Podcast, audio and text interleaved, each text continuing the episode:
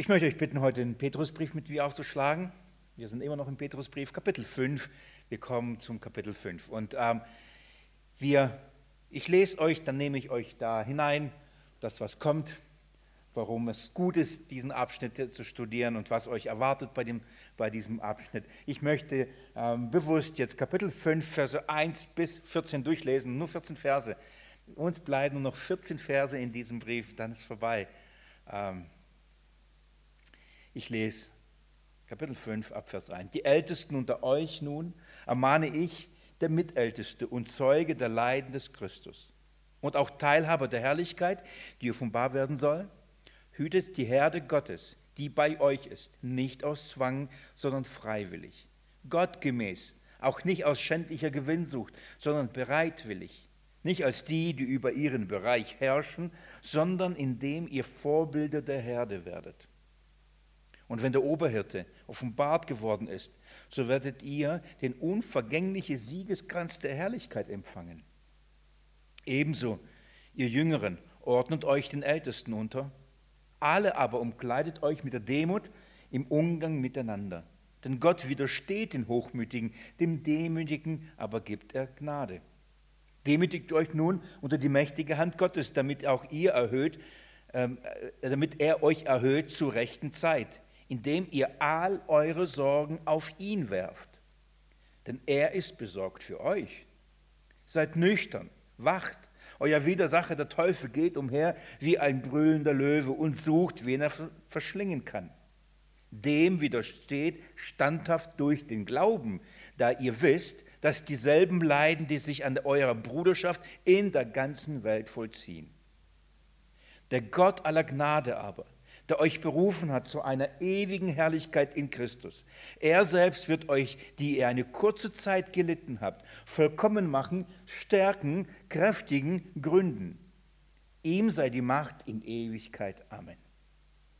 Durch Silvanus, den treuen Bruder, wie ich denke, habe ich euch mit wenigen Zeilen geschrieben und euch ermahnt und bezeugt, dass dies die wahre Gnade Gottes ist, die ihr, in der ihr steht. Es grüßen euch die Miterwählte in Babylon und Markus, mein Sohn. Grüßt einander mit dem Kuss der Liebe. Friede euch allen, die in Christus seid. Als ich den Text heute nochmal für mich innerlich gelesen habe, um es noch äh, es gut zu lesen, ich ähm, dachte ich, der Vers 14 ist wohl der herausforderndste in dieser Zeit. Küsst euch mit einem mit dem Kuss der Liebe, das ist nicht immer möglich, zumindest nicht in dieser Weise, wie wir es kennen.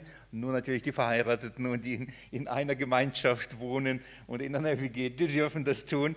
Ähm, aber Nein, das ist nicht das Herausforderndste bei, dem, bei diesem Abschnitt. Es gibt mehrere Dinge, die, über die wir nachdenken müssen. Aber ich bin wirklich dankbar, Jesus. Ich bin dankbar und froh über diesen Text und dankbar auch, dass wir in dieser Zeit ihn, ihn behandeln dürfen. Auch wirklich in dieser Zeit. Denn ich glaube, dass gerade diese Zeit, in der wir leben, mit all den Fragen, Herausforderungen, Spannungen, äh, diesen Text noch mehr lebendig machen, noch mehr greifbar machen, noch mehr notwendig machen, weil wir da mitten in solchen Herausforderungen stecken und somit er sehr praktisch für uns wird und, und sehr anwendbar für uns wird. Von daher bin ich sehr, sehr froh äh, um diesen Text. Er ist nach wie vor aktuell vom, vom Thema, ähm, ändert sich jetzt nicht viel.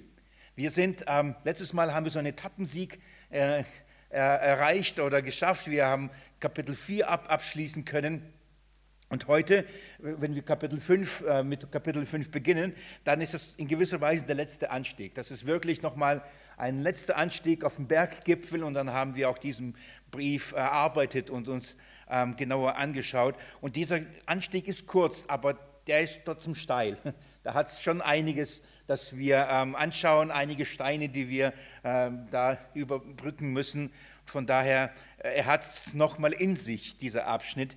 Und ich bin trotzdem aber sehr, sehr froh, weil er in unserer Situation äh, wirklich viel zu sagen hat. Und ich habe ein Anliegen anhand von diesem Text auch in unserer Situation noch einiges zu sagen.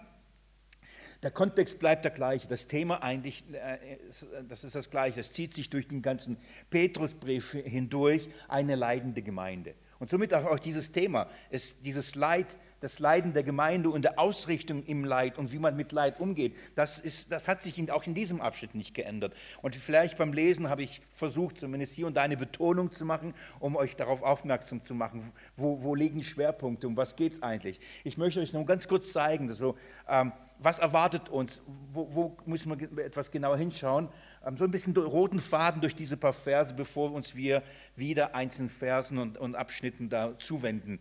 Und ähm, ich möchte einfach, dass ihr von vornherein einfach ein bisschen diesen Weg oder diesen Pfad nach oben mit mir kurz durchgeht und das Ganze mal anschaut und dann können wir uns den einzelnen ähm, Schwierigkeiten widmen in diesem Text. Also schaut mal, Petrus richtet sie aus in, in Vers 1 und ähm, in erster Linie die Ältesten und ähm, schaut mal, wie er es macht. Er sagt, die Ältesten unter euch, euch äh, nun ermahne ich, der Mitälteste und Zeuge, und schaut mal von was Zeuge? Zeuge der Leiden des Christus. Also die, die ganze Ermahnung, ähm, die er dann jetzt an die Ältestenschaft äh, richtet, hat den Hintergrund, dass er selbst Zeuge der Leiden des Christus war und darum soll er jetzt auch die Gemeinde als Mitältester ähm, in diesen Leiden ausrichten. Wir nicht wirklich mein großes Anliegen gewesen, euch von dem Verständnis der Leiden des Christus uns ähm, daran auszurichten, was es bedeutet für uns zu leiden, wie wir mit Leiden umgehen sollen. Und das ist, das ist die Aufgabe der Ältesten. Und Petrus sagt, als Zeuge der Leiden des, des Christus, das ist unsere Aufgabe. Mit dieser Perspektive, ich sage so, in, im Kontext dieses Themas entfaltet er jetzt diese Gedankengang. Was ich damit sagen will, das Thema des Leidens hat sich nicht geändert. Auch jetzt, wenn er über an die Ältesten ein, äh, etwas sagt und sich an die Ältesten wendet, dann ist der Kontext der Leiden immer noch vorhanden. Und das müssen wir berücksichtigen, wenn wir das uns miteinander anschauen. Das führt dazu, dass er die Verantwortung der Ältesten äh, vor Augen führt und sie nochmal daran erinnert, was sie tun und wie dies tun sollen. Und das nimmt uns dann sofort in den Kontext hinein, nämlich der Schwierigkeiten. Der Schwierigkeiten und der Leiden in der Gemeinde die zwischen der Leitung und der Gemeinde, wenn Hirten ihre Aufgabe wahrnehmen und Christus gemäß, ähm, des, des, des Wortes Gottes gemäß die, die Gemeinde leiten, es wird immer Schwierigkeiten bringen.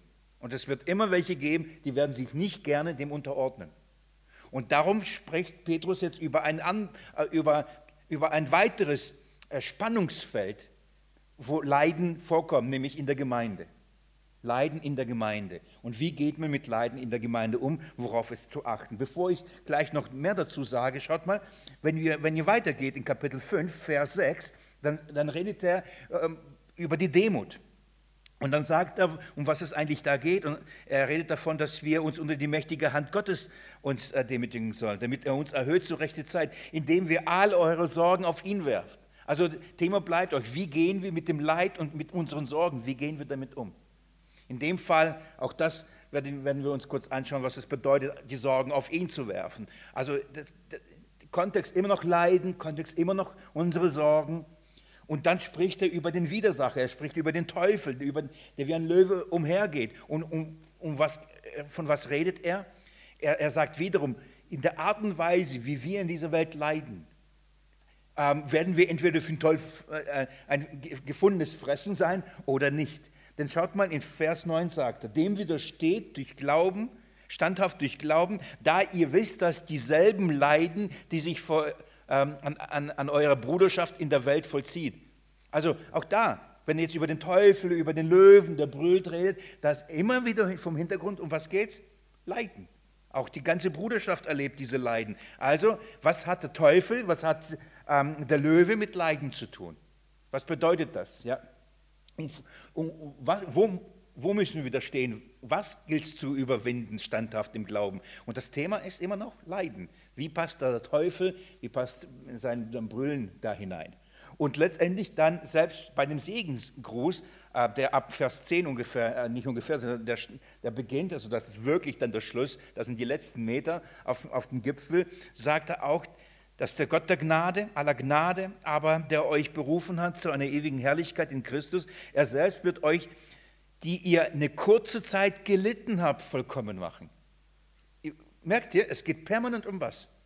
Auch hier am Ende, das Thema bleibt, Umgang mit Leiden, Umgang mit Leiden. Und Petrus hört nicht auf, hört nicht auf, aus jeder Perspektive, aus, von, jedem, von jedem Thema, jetzt am Kontext der Gemeinde und jetzt am Schluss allgemein, das zeige ich euch auch, nochmal allgemein, nochmal eine Runde zu drehen und nochmal einen Aspekt hineinzubringen und nochmal eine Orientierung äh, für, für alle zu geben, für alle Situationen.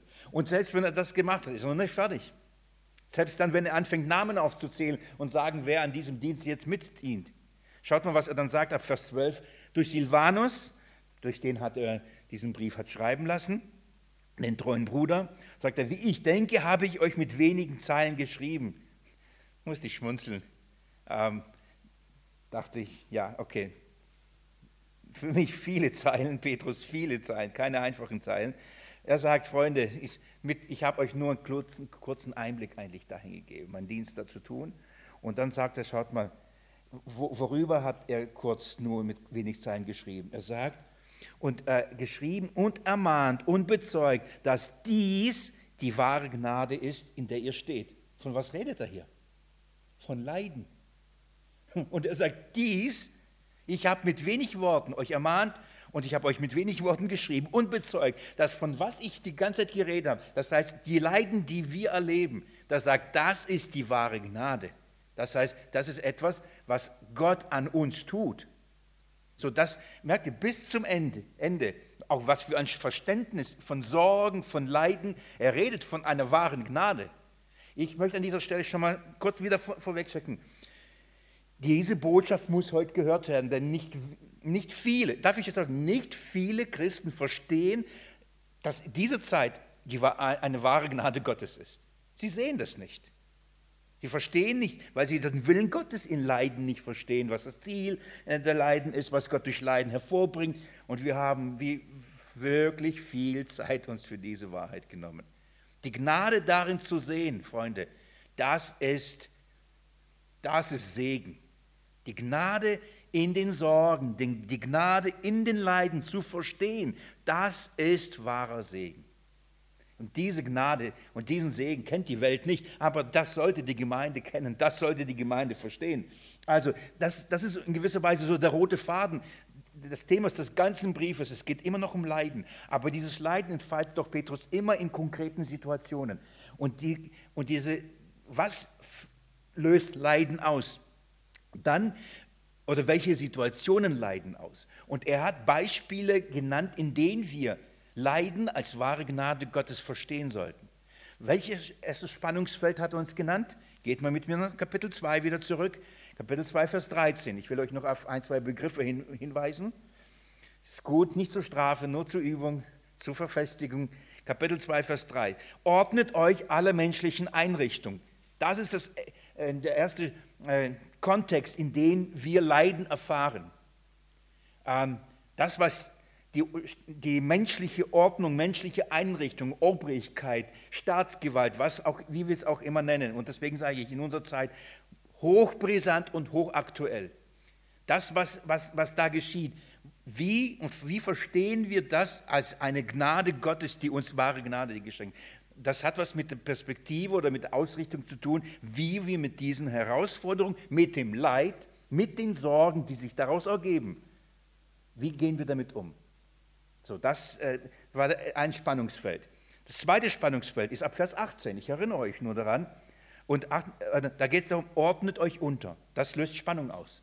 Sobald wir uns unter etwas unterordnen sollen, was uns gegen uns ist und uns Schaden zufügt und Sorgen, dann ist schwierig dieses Unterordnen und das löst Leiden aus. So, äh, menschliche Einrichtung löst Spannung aus im Leiden. Dann das Zweite, ihr Haussklaven ordnet euch in aller Furcht dem Herrn unter. Äh, nicht allein den Guten und Milden, sondern auch den Verkehrten.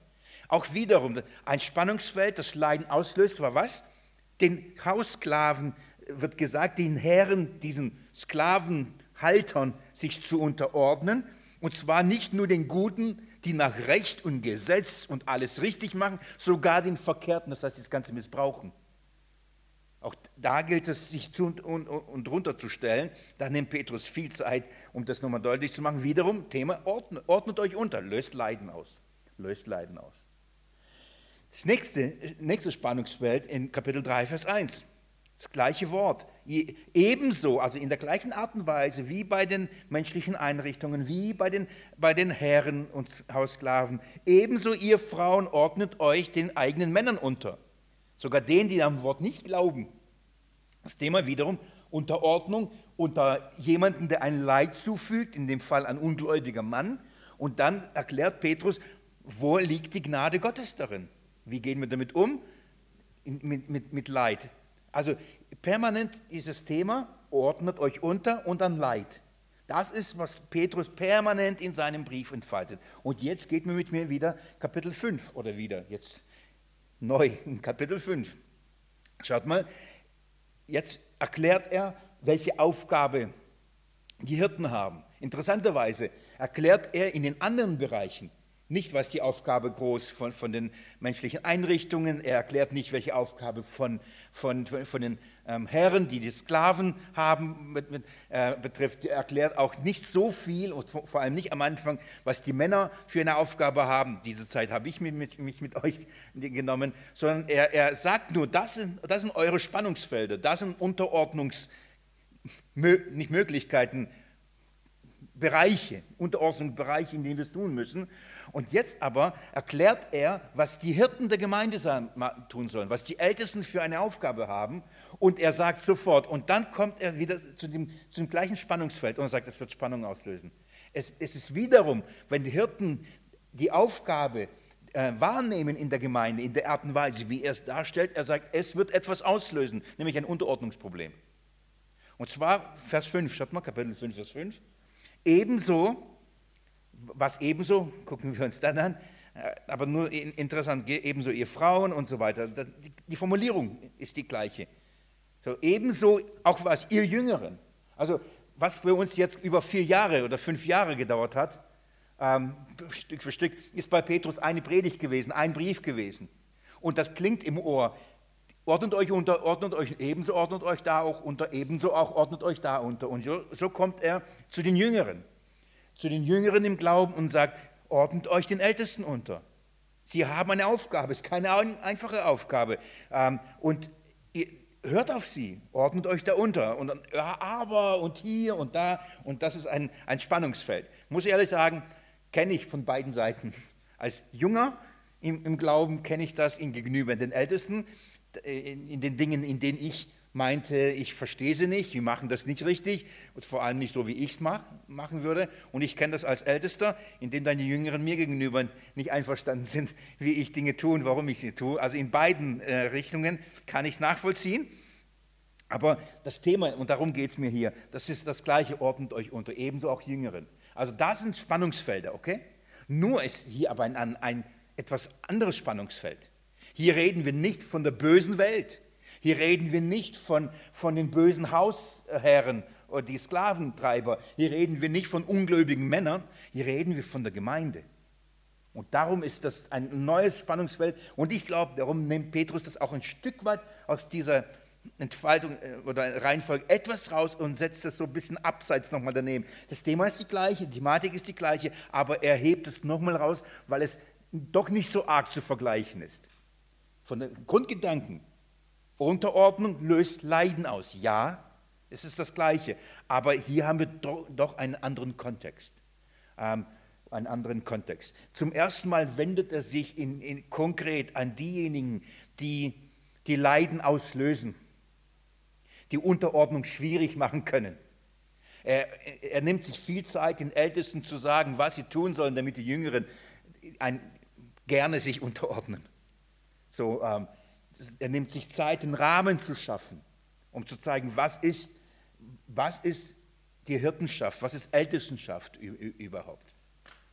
Und so komme ich ähm, zu, zu zwei weiteren Gründen, warum ich glaube, dass dieser Text in unsere jetzige Zeit gut hineinpasst. Nicht nur, weil es sehr aktuell ist, das, ähm, ich sage euch nochmal gleich, warum das wirklich sehr aktuell ist, sondern auch für uns persönlich, auch in unserem Studium der Schrift und in unserem Gemeindealltag ist es eine gute Zeit, darüber nachzudenken. Das erste ist, weil wir werden uns damit beschäftigen, was die Aufgabe von Hirten sind, ist und was sie nicht ist und was sie ist und wo das Versagen ist und wo nicht das Versagen ist. Wir sind gerade im Markus-Evangelium Und äh, wir sind gerade in Markus Kapitel 12 am Ende in, in dem Abschnitt, wo Jesus die Hirten Israels angreift und ihnen vorwirft, dass sie nicht das tun sollen, was sie getan haben, was sie tun sollen.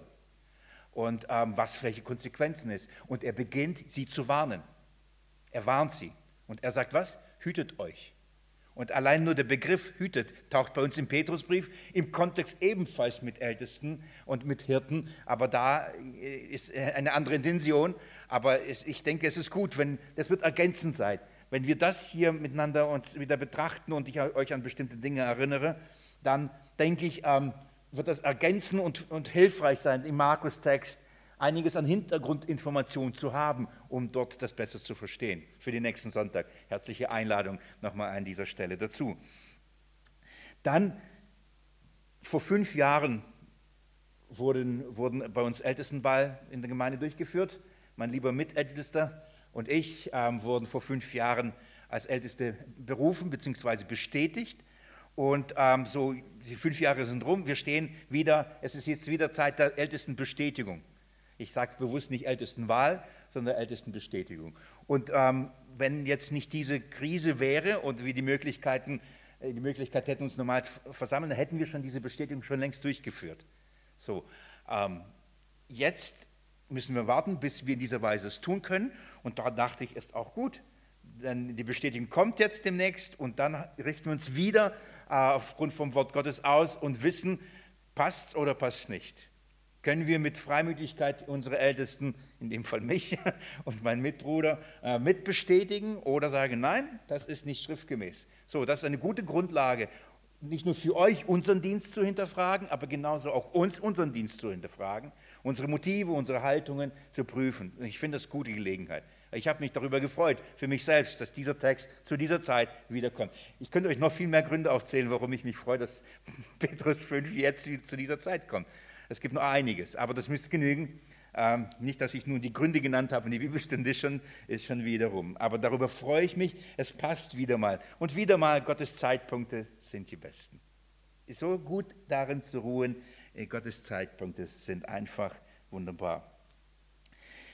Einer der Hauptgründe aber, und, und jetzt komme ich zurück zu unserer Situation und die Auslegung des Textes wieder, einer der Hauptgründe, weil ich und ich hoffe, ich hoffe so sehr, ich hoffe so sehr, dass ihr, wenn ich das sage, versteht, mein Anliegen versteht und ich hoffe, versteht, dass ich das nicht hochmütig sage und nicht überheblich, ähm, sondern in meinem Herzen wirklich in Demut, und ich kann es aber euch nicht beweisen, aber so ist es, dass ich große, große Sorgen habe in dem, was ich höre, lese, mitbekomme, was die Ältesten in diesen Tagen tun was die Ältesten der Gemeinden und Hirten der Gemeinden in diesen Tagen mit ihren Schafen tun. Und statt dass die, Gemeinde, äh, dass die Ältesten, die Hirten die Schafe beruhigen, statt dass die Schafe ausrichten und, und, ähm, äh, und ähm, ja, festigen und ihnen Zuversicht und Glauben wecken, ich, ich, von allen Seiten bekomme ich mit, wie gerade Hirten in dieser Zeit anfangen, die Gemeinde gegen die Welt und gegen die Ordnungen und gegen die Obrigkeit aufzuwiegeln. Bis dahin, dass ich längst von zu Predigern und Predigen bekomme Predigten von Männern, die ich kenne, da habe ich Bücher bei mir im Regal stehen, die dazu aufrufen, das Grundgesetzbuch wieder rauszuholen und uns wieder daran zu erinnern, was also unser Grund, äh, unsere Rechte sind. Dass wir nicht einfach blind und nicht einfach naiv einfach alles folgen sollen. Wir sollen aufstehen. Und wenn ich das höre, das tut in meinem Herzen weh. Und nicht nur, nicht nur, weil ich das so gegen die Schrift sehe, sondern weil, ich, weil mir die Schafe leid tun und weil ich, was mir so leid tut, dass die Hirten nicht die Aufgabe wahrnehmen, die sie eigentlich wahrnehmen sollten. Gerade in dieser Krise, und ich glaube nicht ohne Grund, warum Petrus jetzt an dieser Stelle, bevor er den Jüngeren sagt, dass sie sich den Ältesten unterordnen, warum er die Ältesten nochmal in, in die Verantwortung, in die Pflicht nimmt und sie nochmal ausrichtet, wie sie die Gemeinde in solchen Leidenssituationen ausrichten soll. Was sollen sie tun in diesen Leidenssituationen? Was ist die richtige Perspektive? Was ist die richtige Haltung? Was ist die richtige Theologie? Er weiß, dass letztendlich die Hirten dafür verantwortlich sind, wie die Schafe jetzt in den Leid, im Leid umgehen. Und darum jetzt am Ende separiert er ein Stückweise diesen Abschnitt, gedanklich gleiche, ich hoffe, ihr habt es gesehen, Unterordnung, Leiden. Aber jetzt will er sagen, ihr Ältesten, ihr habt jetzt eine Verantwortung, wie, was müsst ihr tun, damit die Schafe durch diese Leiden durchkommen können? Was ist die Aufgabe von euch Ältesten? Und ich glaube, es wäre heute wieder wichtig, manche Ältesten und Prediger würde ich gerne wieder zu einem Seminar schicken oder ein anderes Seminar und sagen, lies nochmal, studier, werd dir bewusst, was deine Aufgabe eigentlich ist. Was ist eigentlich deine Aufgabe?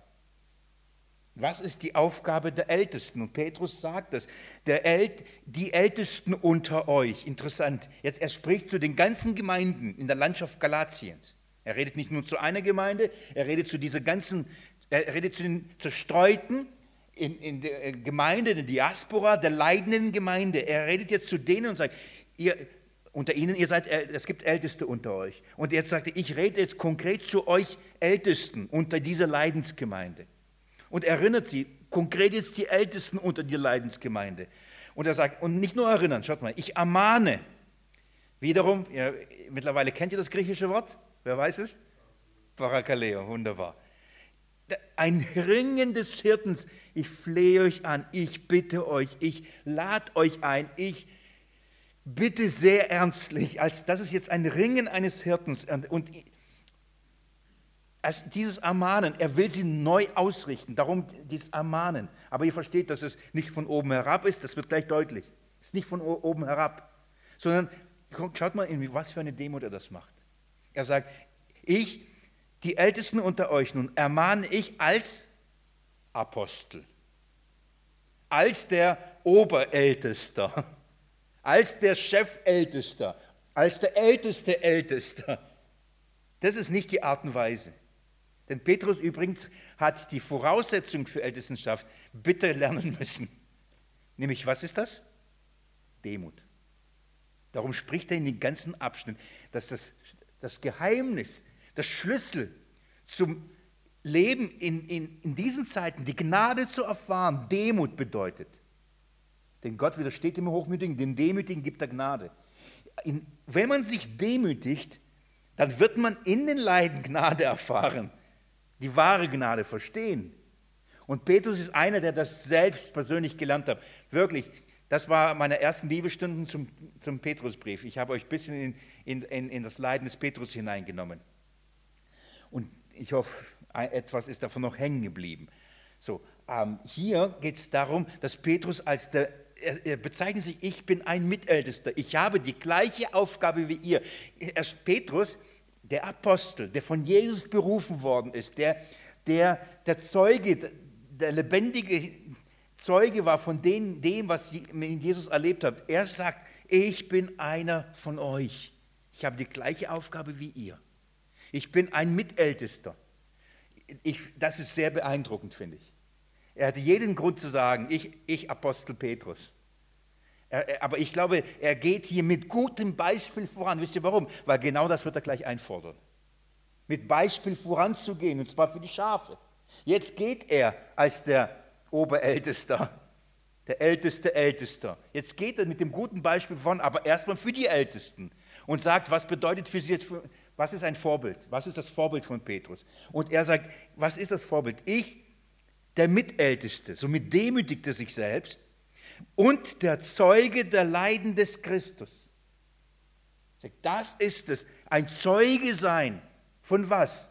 Von der Art und Weise der Leiden, die Jesus erlebt hat. Das ist das die Aufgabe der Ältesten, ein Zeuge der Leiden des Christus zu sein. Wie? Und jetzt kommt das. In, in der Art und Weise, wie wir, wie, wie, wie, wie man den Dienst wahrnimmt eines Hirten, sollte das als Vorbild der Leiden des Christus sein. Und Petrus ist diesen Weg als Vorbild gegangen, persönlich, und den tut er jetzt hier, indem er diesen Brief schreibt und in der Art und Weise, wie er diesen Brief schreibt. Ich weiß nicht, ob ihr euch noch daran, erinnern könnt, dass, ähm, ich habe das mal erwähnt, dass als ich in meinem Studium, als ich mal lernen musste, ähm, musste ich mich mit den Petrusbriefen auseinandersetzen, viele Bücher lesen viele kritische Kommentare lesen. Und nicht, nicht viele Ausleger glauben, dass Petrusbriefe von Petrus stammen. Und ein Grund war, dass sie sagen, der Charakterzug des Schreibers im Petrusbrief, im 1. Petrus, entspricht nicht dem Charakterzug des Petrus, wie wir ihn in den Evangelien finden. Da ist es kein demütiger Mann. Da ist einer, der immer als Erster und so weiter. Und, aber im Petrusbrief, das ist ein, ein demütiger Mensch. Und mein Ergebnis war und meine Überlegung war, ja genau, Sie haben absolut recht, es ist nicht der gleiche. Es ist wirklich, da ist ein Wiedergeborener, da ist ein veränderter, von Jesus geläuteter und, und neu ausgerichteter. Ein neu ausgerichteter und befähigter zu dem Dienst, den, zu dem er berufen ist. Den gucken wir uns auch gleich nochmal an, was, also im Laufe des Studiums dieser Verse, was dieser Dienst bedeutet. Aber so beginnt er und er richtet und sagt, das ist die Aufgabe, ein Zeuge der Leiden des Christus zu sein. Und das ist in dieser Zeit nochmal, es gibt keine Zeit, doch gibt es bestimmt, es gibt wahrscheinlich noch schlimmere Zeit, gibt schlimmere Zeit und wird wahrscheinlich auch noch kommen. Nein, wird kommen. Aber egal in welcher Zeit, es geht um, die, um das Zeugnis der Leiden des Christus zu sein. Das, so, so versteht Petrus seinen Dienst. So versteht er seinen Hirtendienst. So versteht er sein Ältestenamt. Und er ermahnt die Mitältesten, das Gleiche zu tun. Zeugen der Leiden des Christus zu sein. Ich will an dieser Stelle wieder nochmal sagen, ich werde nicht müde. Wir haben so viele Grundrechte. Wir haben so viele Rechte. Und zu Recht haben wir sie. Dafür gibt es Demokratie, da gibt es ein Grundgesetzbuch und wir können all diese Rechte für uns in Anspruch nehmen. Keine Frage. Das ist nicht, das, das ist nicht der Punkt. Das ist nicht der Punkt. Wo ist aber das Zeugnis Leid, des Leidens? Wo ist das Zeugnis der Leiden des Christus? Darum geht es. Hier geht es nicht um Recht oder nicht Recht. Das ist nicht die Frage, Recht oder nicht Recht. Und ich habe so versucht deutlich zu machen, liebe Freunde, liebe Gemeinde, liebe Christen, unser Leben, unser Maßstab, das Nachfolge Jesu, ist niemals auf der Grundlage gestellt, ob wir Recht haben oder nicht. Es ist niemals die Grundlage, ob wir auf etwas Anspruch haben oder nicht. Denn das ist nicht das Evangelium. Denn das Evangelium sagt, du hast auf nichts Anspruch. Du hast eigentlich kein Recht. Du bist nicht gerecht. Und darum ist das nach Gnade, weil wir nicht auf unser Recht pochen, sondern weil wir auf die Gnade pochen. Und wenn wir das verstanden haben, dann sollte das unser ganzes Dasein, Mark und Bein, es sollte uns durchdringen in unserem Überdenken, dass wir, wenn wir leben in dieser Welt, dass das unser Denken bestimmt, nämlich was? Gnade. Und dann haben wir verstanden, das ist nicht Recht. Menschen proklamieren Gnade, Pastoren predigen Gnade, verkündigen Gnade und fordern die Gemeinde auf, auf ihr Recht zu pochen. Das ist für mich ein Widerspruch. Das ist nicht das, was Petrus zu was Petrus die Gemeinde auffordert. Was ist eigentlich die Aufgabe des Hirten? Was ist die Aufgabe? Diese Verse, die ersten Verse, die ersten äh, drei Verse, zeigt Petrus uns, oder zeigt Petrus den Ältesten zuerst und somit auch der Gemeinde, die Gemeinde soll es wissen, zeigt, was ist die Aufgabe der Ältesten? Was ist sie? Das, das machen wir heute. Dann sagt er ihnen, und dann wie sollen sie sie ausüben? Also zuerst was und wie. Ich habe echt lange überlegt, wie ich diese Verse predige, denn genau vor fünf Jahren Wirklich vor fünf Jahren habe ich über diese Verse schon mal gepredigt, eine ganze Reihe. Die heißt Hirten der, Hirten der Gemeinde. Und habe diese Verse ausgelegt. Und ähm, ich habe gedacht, eigentlich könnte ich sagen, wenn ihr wollt, hört euch an und ich gehe weiter ab dem Moment, aber ich dachte, das ist nicht fair. So ist meine Herausforderung, das, was ich vor fünf Jahren letztendlich schon gepredigt habe in einer Reihe, und da waren wir vor unseren Ältestenwahl, genau vor fünf Jahren, haben wir uns diesen, wirklich vor fünf Jahren haben wir uns diesen Text angeschaut. Genau vor fünf Jahren, als wir die Ältesten bestätigt haben. So sind wir nach fünf Jahren genau wieder hier an diesem Text, wo wir die Ältesten bestätigen sollen. Und ich sage, nein, vielleicht, ich, ich, ich werde es versuchen zu komprimieren, ich werde es versuchen, vielleicht einen, ja, das Gleiche nochmal neu zu sagen. Und wenn, ähm, und euch einfach dazu ermutigen, ermutigen, wenn ihr es vertiefen wollt, dann gibt es, ähm, ich glaube, fünf Predigten dazu. Da könnt ihr sie auf der, unserer Homepage ähm, gerne, ähm, ich glaube, sie sind sogar, sie sind da, ihr könnt sie gerne nachhören. Genau. Also so viel dazu. So, ich will versuchen, das aber aus unserer heutigen Situation, diese Verse zu beleuchten. Also, ähm, das war eine lange Einrede, äh, Einrede, äh, Einleitung, eine Hinführung zu diesem Kapitel 5. Und, und ähm, gehen wir also nochmal hinein. Petrus schreibt, die Ältesten unter euch. Kurze Begriffsdefinierung, nur dass wir alle auf dem gleichen Stand sind, dass wir das gleiche Verständnis haben, von was hier die Rede ist. Ähm, äh, es wird die gleiche Gruppe angesprochen, die gleiche äh, Personengruppe angesprochen, die ähm, letztendlich die Verantwortung für die Gemeinde trägt. Die, diese Personengruppe wird mit unterschiedlichen Bezeichnungen und Titeln angesprochen an verschiedenen Stellen. Wir kennen zum Beispiel jetzt in diesem Fall Älteste, wir, wir, wir lesen von Hirten, wir lesen von Aufseher, wir lesen von Leiter. In unserem Sprachgebrauch kennen wir Pastoren, andere reden von Pfarrern und so weiter. Letztendlich beschreibt es alles die gleiche Gruppe, die, die gleichen, das, den gleichen Dienst, das gleiche Amt, äh, das gegeben ist, aber mit verschiedenen Begriffen. Warum? Wenn die Bibel das gleiche mit verschiedenen Begriffen beschreibt, welchen Grund hat es? Dass, dies, dass die, die Bedeutungsnuancen äh, breit aufgestellt sind. Das heißt, mit einem Begriff reicht es nicht, das zu beschreiben. So, wenn die Bibel verschiedene Begriffe gebraucht, um das Gleiche zu beschreiben, dann sagt die Bibel, guck dir das Ganze mal an. Es gibt verschiedene Facetten und verschiedene Aspekte, die da berücksichtigt werden sollen. Hier geht es also um diejenigen, die die Verantwortung haben, die, die Gemeinde Jesu ähm, zu leiten, für die Gemeinde Jesu verantwortlich zu sein. Um diese Gruppe geht es hier. Und ähm, neues Beispiel, wenn es die Rede von Ältesten, äh, äh, wenn die Bibel von Ältesten spricht, dann geht es, ähm, legt die Bibel einen Schwerpunkt zum Beispiel auf Reife, auf Weisheit, auf Verstand. Das bedeutet ähm, nicht, dass automatisch jeder Älteste alt sein muss. Aber dieser Älteste kommt von, vom Alter her. Und der Gedanke ist dahin, darin, dass diejenigen, die schon im Glauben bewährt sind, dass diejenigen, die schon im Glauben Fortschritte gemacht haben, die schon einiges mit dem Herrn erlebt haben, die Täler, die Leiden durchgegangen sind und ein tieferes Verständnis von dem Willen Gottes haben. Und sie sollen jetzt die Verantwortung wahrnehmen und die anderen anleiten, dass sie ihnen folgen können. Das ist der Gedanke bei den Ältesten. Und natürlich, je länger man mit Jesus lebt, umso älter wird man. Und umso mehr hat man an Erfahrung, somit mehr hat man an Weisheit und somit mehr hat man an Reife. So das steckt hinter diesem äh, Ältesten. Also Ältesten können auch, wie in meinem Fall mit 44 kann man Ältester sein. Ähm, aber man kann auch mit 60. Und ich halte nichts davon, wenn man mit 60 sagt, ich gehe in Rente als Ältester. Weil ich sage, dann beginnt ihr eigentlich Älteste zu werden.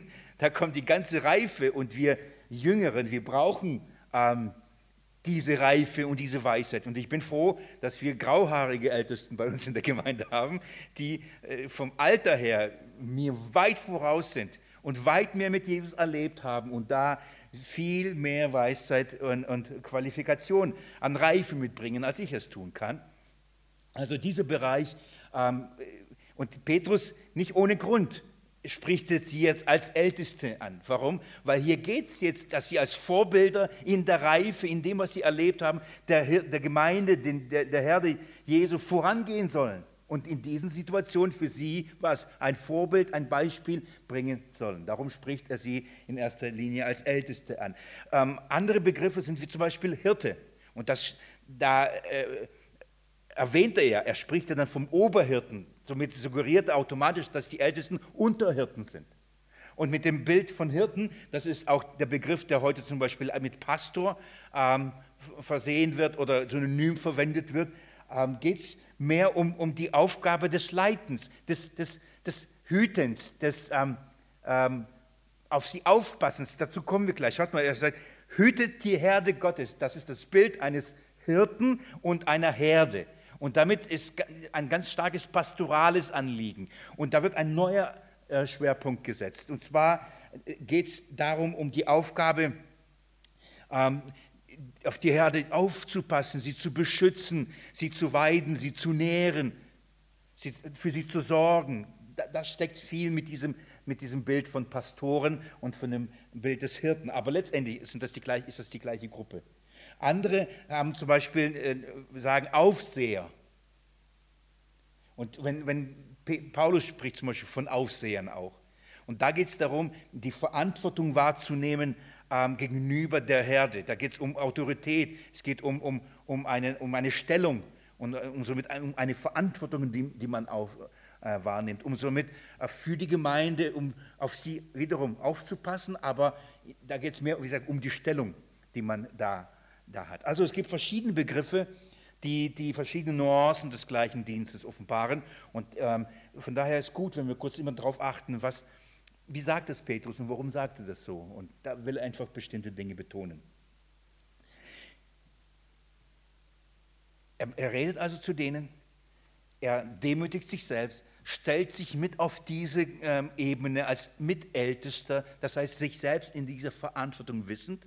Und jetzt schaut mal, wie Petrus diese Verantwortung, von der, von der er von den Ältesten erwartet, wie er sie selbst ausübt. Letztendlich ist der ganze Petrusbrief ein Beispiel, wie die Ältesten ihre Verantwortung wahrnehmen sollen. Er macht es. Das ist ein Beispiel, der erste Petrusbrief, äh, kommt danach der zweite Petrusbrief, ist ein Beispiel, was bedeutet es, ein Ältester zu sein, als Vorbild da zu sein, voranzugehen. Was ist die Aufgabe? Also mit diesen zwei Schwerpunkten möchte ich die ersten Verse betrachten und dann gehen wir Schritt für Schritt dadurch. Ich will euch nur kurz daran erinnern und in den in den Predigten, die wir nachhören können, die ihr nachhören könnt, da könnt ihr das ein bisschen mehr ins Detail. Es geht darum, was ist die Aufgabe von Ältesten und Hirten? Was ist sie? Das zweite ist, wie sollen sie es tun? Und das möchte ich anhand dieser Versen uns vor Augen führen. Das erste ist aber, was sollen sie, was sollen sie tun? Was sollen sie tun? Hütet die Herde Gottes. Das ist, was sie tun sollen hütet die Herde Gottes. Wie sie es tun sollen, lese ich euch vor. Nicht aus Zwang, sondern freiwillig, gottgemäß. Auch nicht aus schändlicher Gewinnsucht, sondern bereitwillig. Nicht als die, die über ihren Bereich herrschen, sondern indem ihr Vorbilder der Herde werdet. Das ist, wie sie es tun sollen. Also was? Sie sollen Hirten sein. Sie sollen die Herde Gottes hüten. Wie sollen sie es tun? Er macht zuerst ähm, drei, er stellt, es gibt drei negative und drei positive Beispiele. Er sagt, so nicht, aber so. Macht bitte das nicht, sondern macht das. Das heißt, da lag wohl die Gefahr groß, dass man Fehler machen kann. Also er betont, macht das nicht bitte. So macht aber das. Und da, wir wollen einfach schauen, wie in diesem ganzen Zusammenhang, wie das da, wie das hineinpasst. Aber zu, was ist die Aufgabe? Was ist Ihre eigentliche Aufgabe? Was steht da? Hütet. Hütet. Das ist verbunden und geknüpft natürlich an das Bild eines Hirten. Aber dieses Hüten, was bedeutet das? Wachen. Passt auf. Sorgt für sie. Das ist eigentlich eine, ein, ein Auftrag, Passt bitte auf sie auf. In dieser ganzen Situation, in dieser Leidenssituation, mit all den Anfechtungen, mit all den Schwierigkeiten, mit all den Feldern, wo man permanent in eine Mine treten kann, der Unterordnung. Petrus sagt, bitte passt auf sie auf, dass sie Gott gemäß, dass sie Christus gemäß in diesen Dingen leben. Bitte passt auf sie. Das ist die Aufgabe der Pastoren, das ist die Aufgabe der Ältesten. Und heute, heute, heute müssten sie alle, alle Pastoren müssten heute insbesondere laut werden und die Videos drehen, was sie auch tun, oder die, die Schäfchen Nachrichten schicken und sie ermutigen, sie trösten.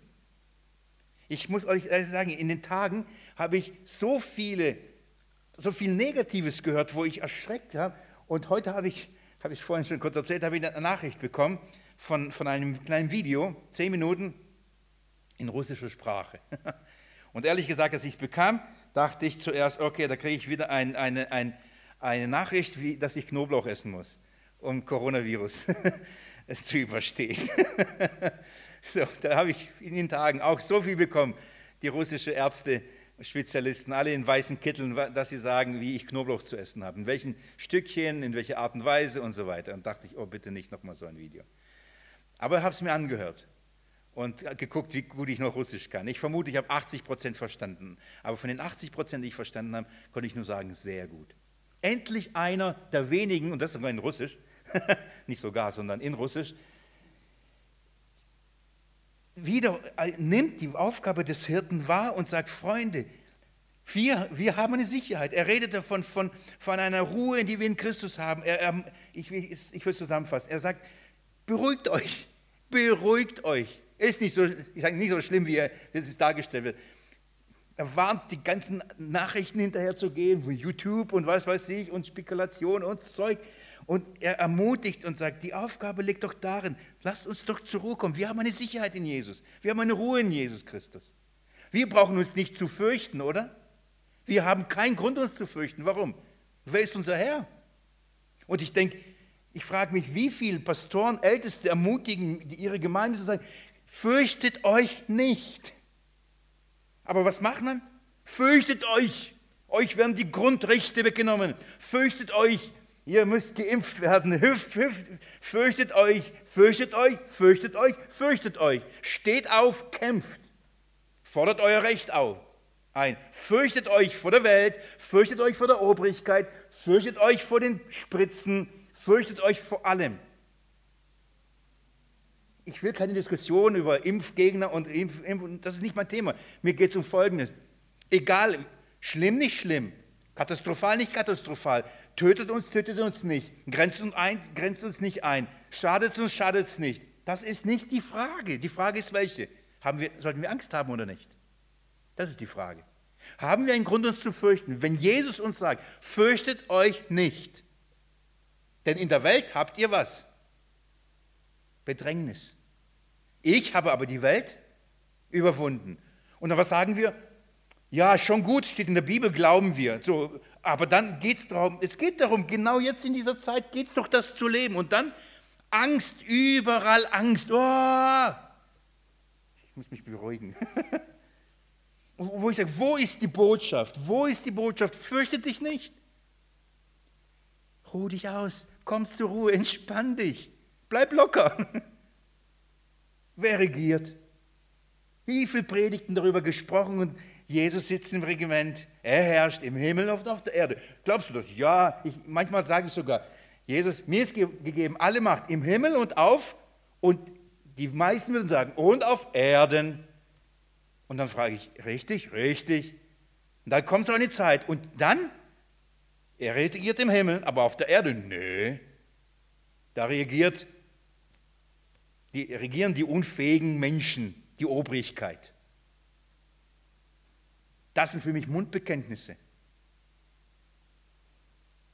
Und das Schlimme dabei ist, dass die Schafe, mit denen wir verglichen werden als Christen, dass wir orientierungslos sind dass wir nicht fähig sind, uns zu beschützen, dass wir keinen Kompass lesen können, dass wir Schutz brauchen, dass wir Nahrung brauchen, dass wir uns von allein nicht ernähren können, dass wir uns nicht allein reinigen können, dass wir das. Ich verstehe, dass die Schafe auf jeden Wink, auf, auf jeden Wolf, der aus, äh, äh, nur anfängt zu heulen, auf der Ferne uh, und, und in eine Ecke und Panik und Angst, das sind Schafe. Aber dass die Unterhirten äh, das sagen, oh, ihr müsst Angst haben. Das verstehe ich nicht. Oder kämpft. Schafe können nicht kämpfen. Darum hat Jesus uns mit Schafen verglichen. Schafen sind die einzigen Tiere, die sich nicht verteidigen können. Kämpf mal gegen ein Schaf.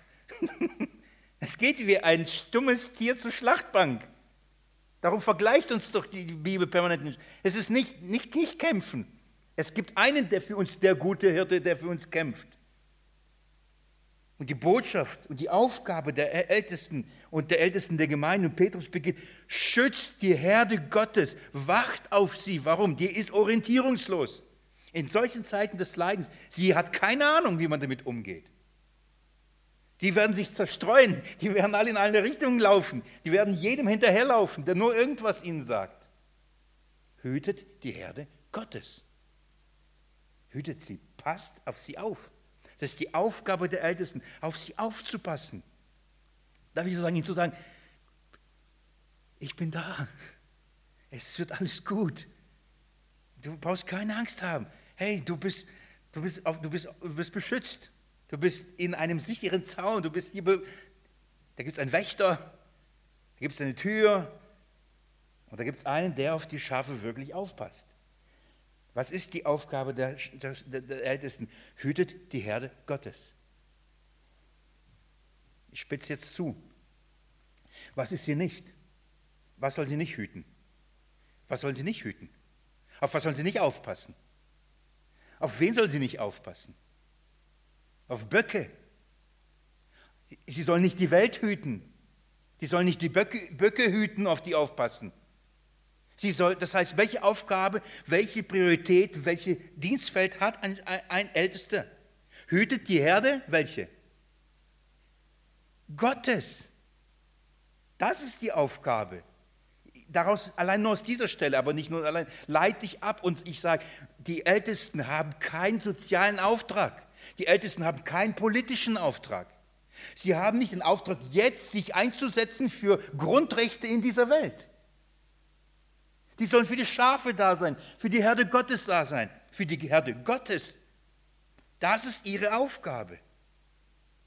Für die Herde Gottes da sein und nicht für die Welt da sein.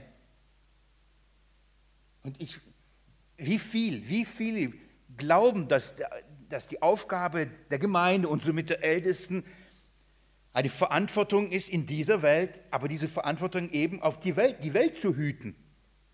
Nein. Nee.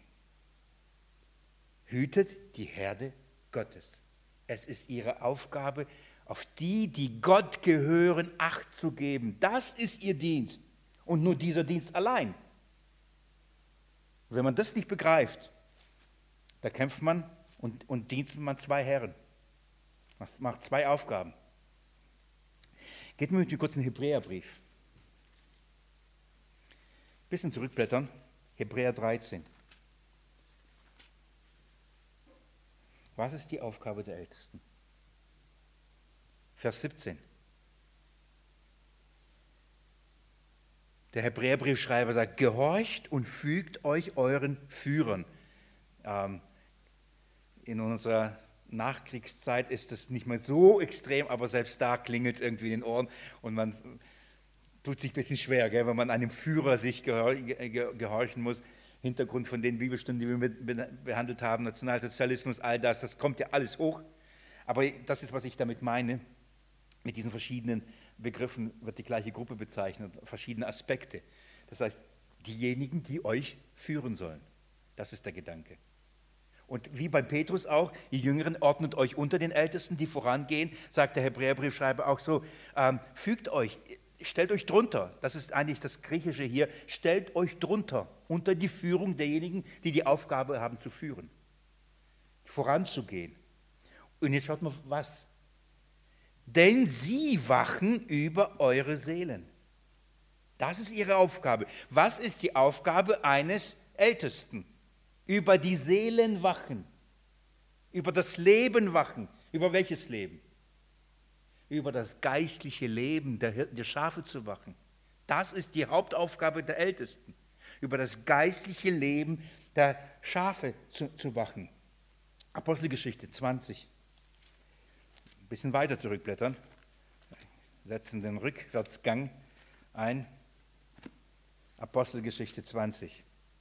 Paulus das letzte Mal spricht er zu den Ältesten ähm, aus, von Ephesus. So, er holt die Ältesten zu sich und gibt ihnen nochmal eine Ausrichtung. Und schaut mal, was er zu ihnen sagt. Ich lese ab Vers 28, Apostelgeschichte 20, ab Vers 28.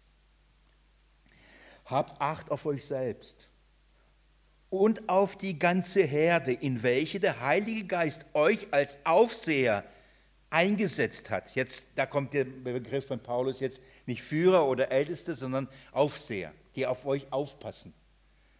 Aufseher eingesetzt hat, die Gemeinde Gottes zu hüten. Wiederum, der, der gleiche Gedanke, was, es, wem gehört die Gemeinde? Gott. Die gehört keinem Ältesten. Die gehört keinem Ältesten. Die gehört Gott allein. Und unser Auftrag oder der Auftrag der Ältesten ist was, die, die Gott gehören, auf sie aufzupassen. Was glaubt ihr, wenn wir auf die aufpassen sollen, die Gott gehören, wie muss man das tun? Gottgemäß. Nicht menschengemäß. Wenn die Gemeinde Gott gehört, dann muss man auch auf sie so aufpassen, wie Gott es will, dass man sie auf sie aufpasst. Deswegen schreit Petrus dann, und wir werden das uns anschauen, macht so nicht, macht es halt so, zwar nämlich wie gottgemäß. Was hat sich Gott gedacht? Wie muss man mit Leid umgehen? Wie muss die Gemeinde in dieser Welt im Leiden durchgehen? Was ist Gottes Gedanken dabei? Was muss man tun? Gottgemäß und nicht menschengemäß. Und die Hirten müssen es gottgemäß machen, so wie Gott Leitung sich gedacht hat, wie Gott Ältestenschaft sich gedacht hat, die Verantwortung, wie er sich gedacht hat. Also erinnert sie und, und sagt, hütet die Gemeinde Gottes wieder, passt auf sie auf, ihr Aufseher. Hütet sie, schützt sie, kann man übersetzen, die er sich erworben hat durch das Blut seines eigenen Sohnes. Sie ist übelst kostbar. Sie gehört ihm, er hat sie sich erkauft und du sollst auf sie aufpassen für eine Zeit lang. Er hat sie teuer bezahlt. Also wie, wie muss man mit etwas umgehen, was teuer und kostbar ist? Da muss man wirklich aufpassen und hüten und äh, wirklich, dass es nicht gestohlen wird, dass es nicht kaputt geht, dass es nicht verschmutzt wird. Man, da muss man immer auf, je, je teurer das, umso mehr muss man darauf. Ich verstehe, was ich meine. Und jetzt schaut mal, Vers 29. Oder nee, das, das reicht, das reicht. Das ist wiederum, was ist die Aufgabe? Hütet die Herde Gottes. Passt auf sie auf. Hebräerbrief. Die, die Ältesten, die Aufseher haben die Aufgabe, auf die Seelen aufzupassen. Auf sie aufzupassen. Das ist immer wieder der gleiche Ton, immer wieder die gleiche Thematik. Auf sie aufzupassen. Auf sie aufzupassen. Letztendlich geht es darum, auf ihren Glauben Acht zu geben. Äh, äh, nicht, dass sie nicht getötet werden oder dass sie nicht umgebracht werden. Das bedeutet nicht, dass sie immer satt sind, dass sie keine Krankheiten haben, dass sie immer genug Finanzen haben. Das ist nicht auf sie aufpassen. Das ist nicht ihre Aufgabe. Ist es auch gut, auf so aufzupassen? Ja, wenn es Möglichkeiten entspricht, schon. Ihr erinnert euch, alle sehr gut, bei der ersten Diakonenwahl Warum wurden die ersten Diakonen gewählt? Apostelgeschichte 6. Weil die Ältesten nicht dazu kamen, das zu tun, was eigentlich ihre Hauptaufgabe war. Und das war die Hauptaufgabe? Petrus sagt, Freunde, wählt Diakone, damit wir das tun, was wir tun sollen, nämlich Wort und Gebet. Das ist die Hauptaufgabe. Und wenn wir nur an Tischen dienen und nur um Witwen uns kümmern, was eigentlich ein guter Dienst ist, aber es nimmt uns die Hauptaufgabe, nämlich das eigentliche, Sorgen um das Heil, um die Seelen. Dazu kommen wir nicht mehr, für sie vor Gott im Gebet einzustehen und sie durch das Wort anzuleiten. Wir kommen nicht dazu. Und wie gesagt, heute die ältesten Pastoren, die haben für alles, die müssen alles leisten und haben am wenigsten Zeit dafür. Fragt mal, wir können eine Umfrage starten und den Pastoren. Wie viel Zeit nimmst du dir für, für deine Vorbereitung deines, deines Verkündigungsdienstes? Für die Bibelstunden, für die Predigten, man, so viel.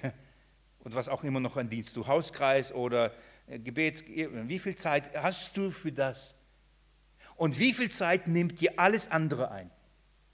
War eine, war eine gute Studie.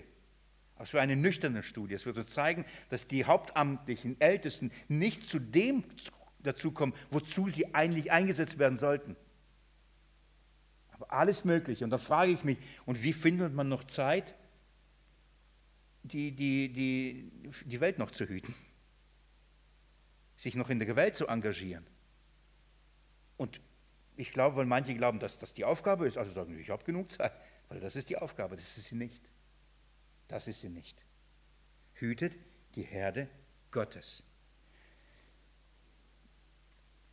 Das ist der Hauptauftrag. Was sollen sie tun? Schützt die Herde Gottes. Das bedeutet, ich fasse zusammen, das bedeutet, ihre Aufgabe ist an der Herde, für die Herde, an den Schafen, für die Schafe. Ihre Aufgabe ist nicht in der Welt.